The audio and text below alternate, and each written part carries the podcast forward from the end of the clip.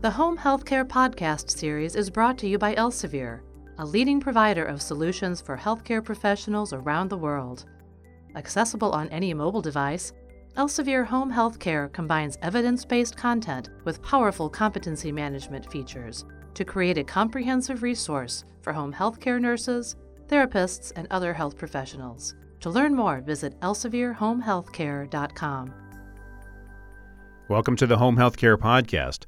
Today's subject is nursing management of a closed suction drain with bulb. My name is Kevin, and joining me is Jennifer, and together we'll guide you through the steps for emptying and recharging the closed suction drain.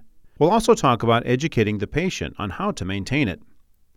So, Jennifer, before we begin the procedure, can you go over some key information the home care nurse should know? Sure, Kevin. With closed suction drains in the home setting, there is an increased risk of infection.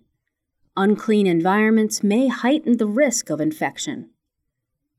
Also, the nurse should monitor the patient for signs and symptoms of infection, including redness, increased drainage, elevated temperature, and pain at the drain site.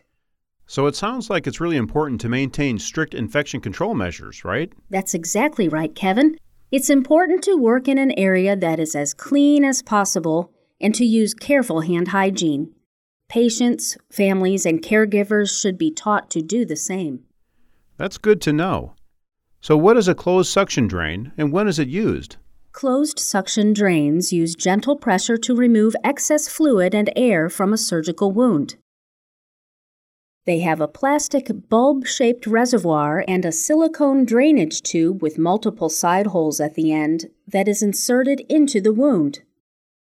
When the bulb is compressed, air is forced out, which creates negative pressure in the system. The negative pressure draws fluid out into the bulb and away from the wound. Great overview, Jennifer. How about moving on to the procedure? How many steps are there? There are 15 steps for nursing care with a closed suction drain. As with most procedures, the home care nurse should first verify the patient's identity using two identifiers, perform hand hygiene before patient contact, and don gloves. And verify the practitioner's order and assess the patient for pain. Step 4 is to prepare an area in a clean, convenient location and assemble the necessary supplies. Step 5 Provide for privacy by using a towel to cover the patient. Step 6 Place a clean towel under the drain area. Why is this necessary? Placing a towel under the drain area helps prevent soiling the patient and their clothing. Step 7 Perform hand hygiene and don gloves. Step 8 Assess the drain site for color, drainage, and odor. In addition, assess the surrounding skin for redness and skin breakdown. Step 9 Release the suction from the drain bulb. Jennifer, how does a nurse do that? This can be done by removing the plug and allowing the bulb to inflate. Step 10 Pour the contents of the drain bulb into a graduated container for measurement. Step 11 Compress the bulb with one hand while replacing the plug, expressing all of the air out of the bulb. Does it make a difference if all the air isn't expelled? Yes, it does. By compressing all of the air out, it keeps the bulb deflated and creates suction. Step 12 Secure the drain to the patient's clothing with a safety pin.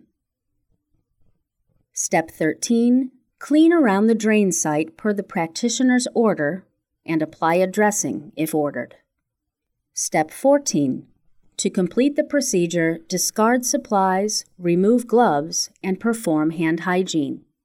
And 15. The last step, document the procedure in the patient's record. What are some potential complications? Some complications that can happen with this procedure are pain, bleeding, visceral perforation, occlusion of the tubing, inadvertent removal of the drain, as well as breaking the bulb, drain, or tubing. How about when working with older adults? What should a nurse keep in mind? Delayed wound healing is a major factor in older adults. Delayed re-epithelialization, delayed collagen synthesis, and delayed angiogenesis, as well as an altered inflammatory response, can contribute to delayed wound healing in the older adult patient. If this is the case, what should be done? The nurse should assess older adult patients for factors that can affect skin integrity and wound healing, such as nutrition and hydration. Adequate fluid intake and eating a balanced diet, as well as taking all medications as prescribed, should be encouraged. If the home health care nurse needs more information, where should they go? Home health care is a great resource for healthcare professionals practicing in home care. For more information, visit elsevierhomehealthcare.com. The Home Healthcare Podcast series is brought to you by Elsevier, a leading provider of solutions for healthcare professionals around the world.